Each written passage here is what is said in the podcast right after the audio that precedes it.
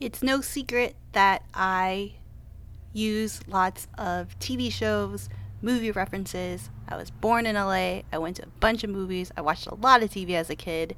And so when I see something on television that moves me, I need to talk about it.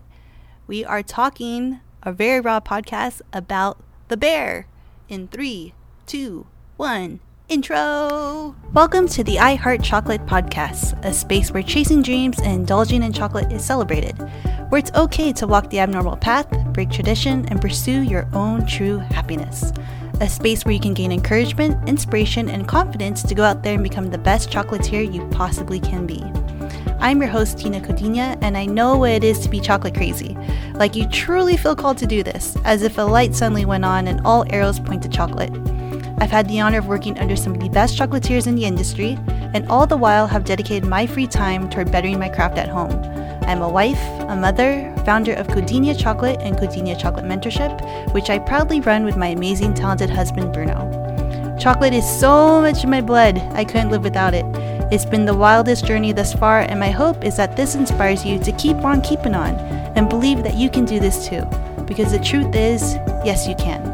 You really, truly can. So consider me your new chocolate friend, constantly cheering you on because I'm right there with you. And let's dive in. Hello, hello. Welcome to another episode of the I Heart Chocolate podcast, where we normally talk most things chocolate, mindset, business strategy, all the things. But today we are switching it up and we are talking about a TV show that focuses on chef life, kitchen culture, all the things. And we are talking about The Bear on FX slash Hulu. So I'm not going to give too many spoilers away. I don't think I'm really going to give spoilers away. I'm literally just going to talk off the top of my head why I really enjoyed this show, what I thought was relevant to my own kitchen experience, and what I feel many other chefs of you out there who are listening related to. So, The Bear is the story of a guy named Carmy who takes over his brother's sandwich shop. And this place is kind of a dump. There's chaos everywhere. There's no organization. There's no order. The books are a mess. And for whatever reason, his late brother Michael, who was hooked up on painkillers and shot himself, left this sandwich shop to his younger brother Carmy. That's the general bit. Like I said, I won't go too much into details. Watch the show. I really liked it. I think you'll really like it. The characters in the show bring a lot. There's a backstory involved, and it definitely, for me, was just a very entertaining show to watch from multiple angles. As someone who's been in the industry, as just a viewer, as someone who just appreciates the different character play with each other, how certain moments were shot, all the things, the attention to detail on certain things, the monologues that were in the show. It's fantastic. Go watch The Bear. Um, but I wanted to come real quick and talk about a few things that really triggered and I guess depicted more or less the reality of people's experiences in the industry. I know that there's several other people, several other friends who recommended the show to me and they said, "Wow, it is so spot on. It's insane." And after hearing so many good things and it got 100% on Rotten Tomatoes, I decided to sit down and watch it with Bruno and we finished it in two or three days. Each episode's like 30 minutes, except the last one. But it's super quick to digest. There's a lot compacted in those episodes, and it's crazy because at the end of it, I think um, one of the crazy things. I mean, I feel like to be in this industry, you are kind of crazy, especially if you're in the restaurant industry, which is, of course, not what we specialize in. But if you're in the restaurant industry, you're crazy. But the fact that chefs, you know, many of us are willing to go back to it day after day after day. And you wonder why when you see the crazy long hours. Let's talk about that. Uh, seeing that you come into a crummy apartment and not really having strength to cook for yourself. Like, cook yourself something decent, right? There's a scene where Carmy is making himself like a PB&J. And to the same effect, I just recall there's days where I would work long hours, I'd come home and I would just have instant ramen not very nutritious, not really taking care of my own physical health, but you're just so tired. You don't want to, the last thing you want to do is cook for yourself, right? And it's funny that chefs, for a living, we put our time, energy into learning these skills to elevate cuisine and give people, you know, the best dining experience possible. But then so many of us don't do that for ourselves because you simply don't have the energy anymore to do that, right? That's something I noticed. Another highlight of the show is the different personalities in a kitchen.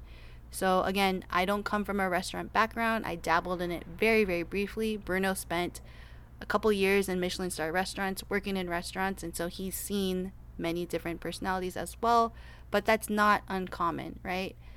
And when you have a staff who is used to being um, doing things in a certain way and there's a new chef who comes in and tries to shake it up and tries to get organized not everybody gets on board right away. Not everybody likes that. People don't like change it reminded me that for the brief amount of time that I was a sous chef it was very difficult to get the older people on board because they just simply wanted to do the job how they've always done it job done you know, clap their hands and that's it.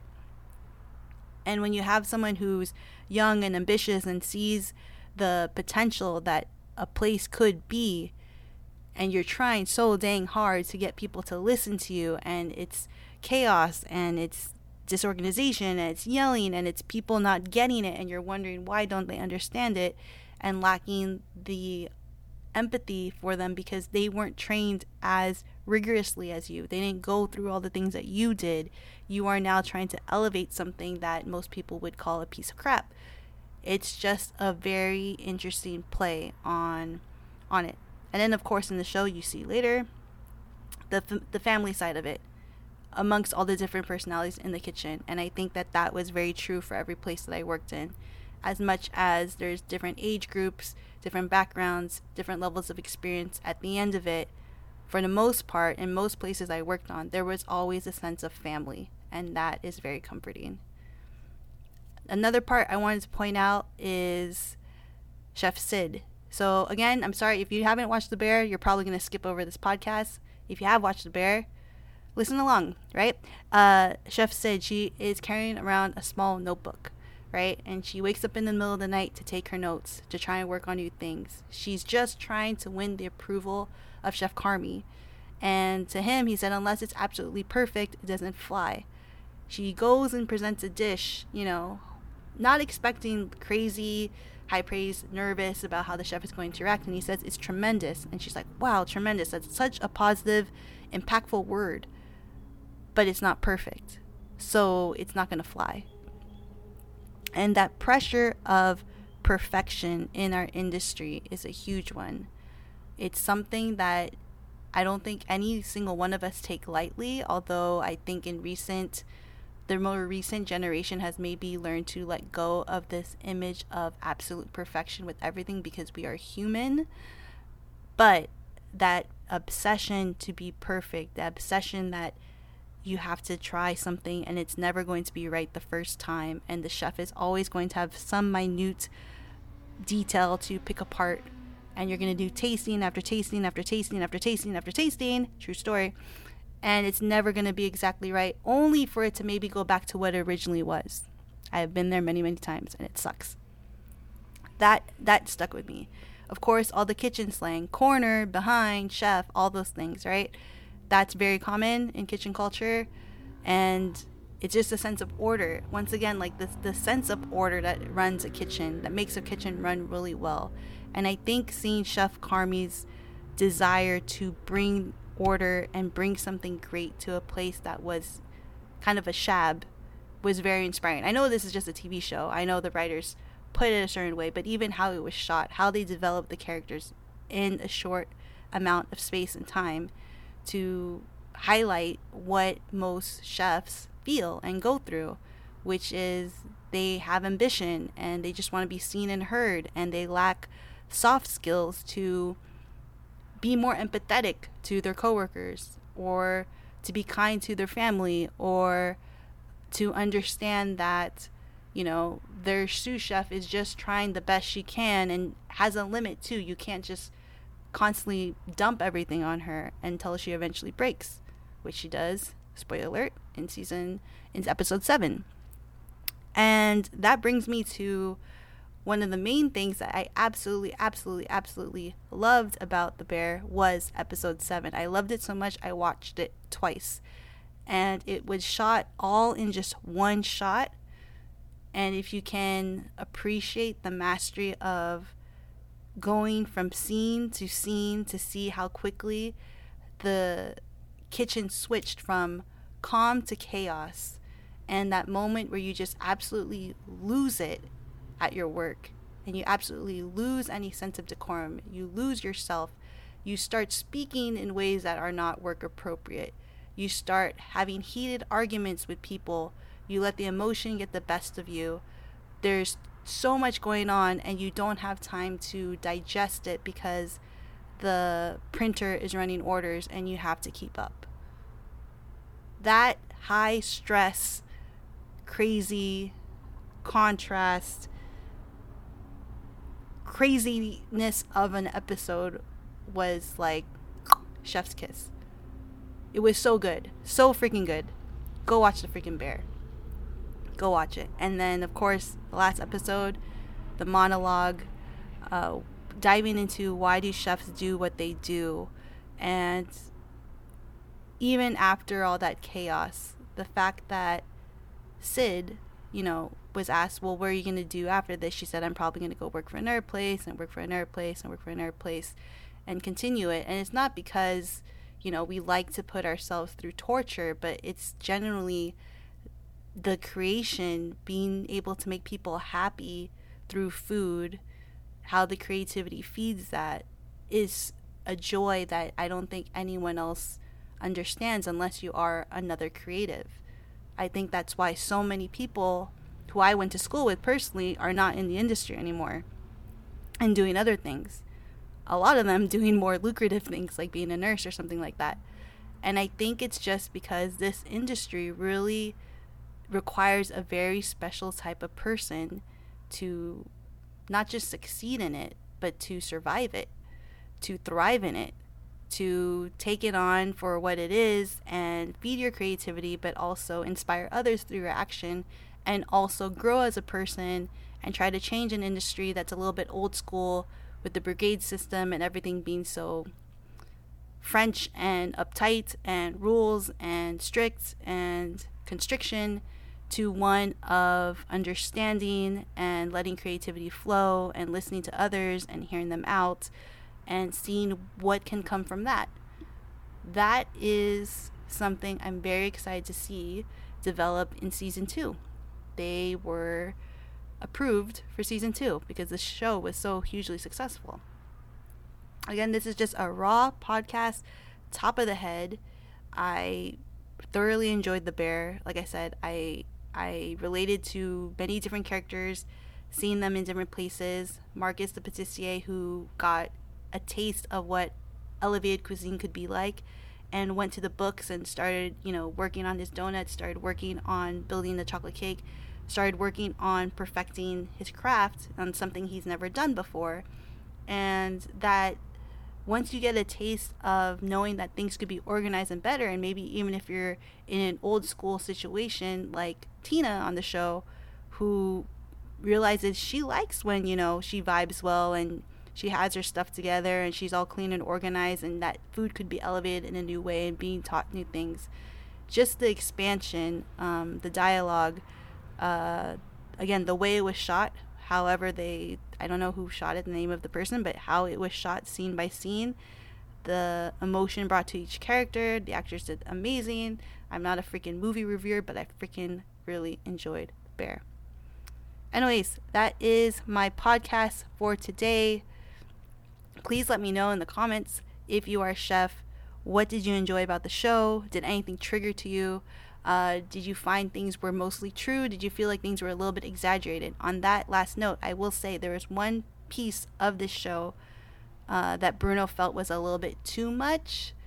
And I have never personally experienced this. Bruno has never personally experienced this. I hope no one has actually personally experienced this. But in one of the first episodes, the chef that Carmy is working under. He's, you know, he's trying to plate this really intricate dish, and the chef is just yelling at him, putting all these numbers, making him feel, you know, inadequate. And then the chef said, "You should be dead." And Bruno's like, "Whoa, that that's too far. Like no one would say that to someone in the kitchen. I hope no one had said that to anyone in the kitchen."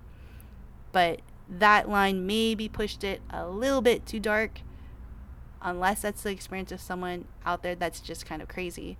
Um, but yeah, it puts into perspective why do we do the things that we do? Why do we stick to kitchen life if you are a chef? Why do you like it so much? Like I said, I'm not restaurant background. I tried it for a little bit. I couldn't last. I lasted like three weeks.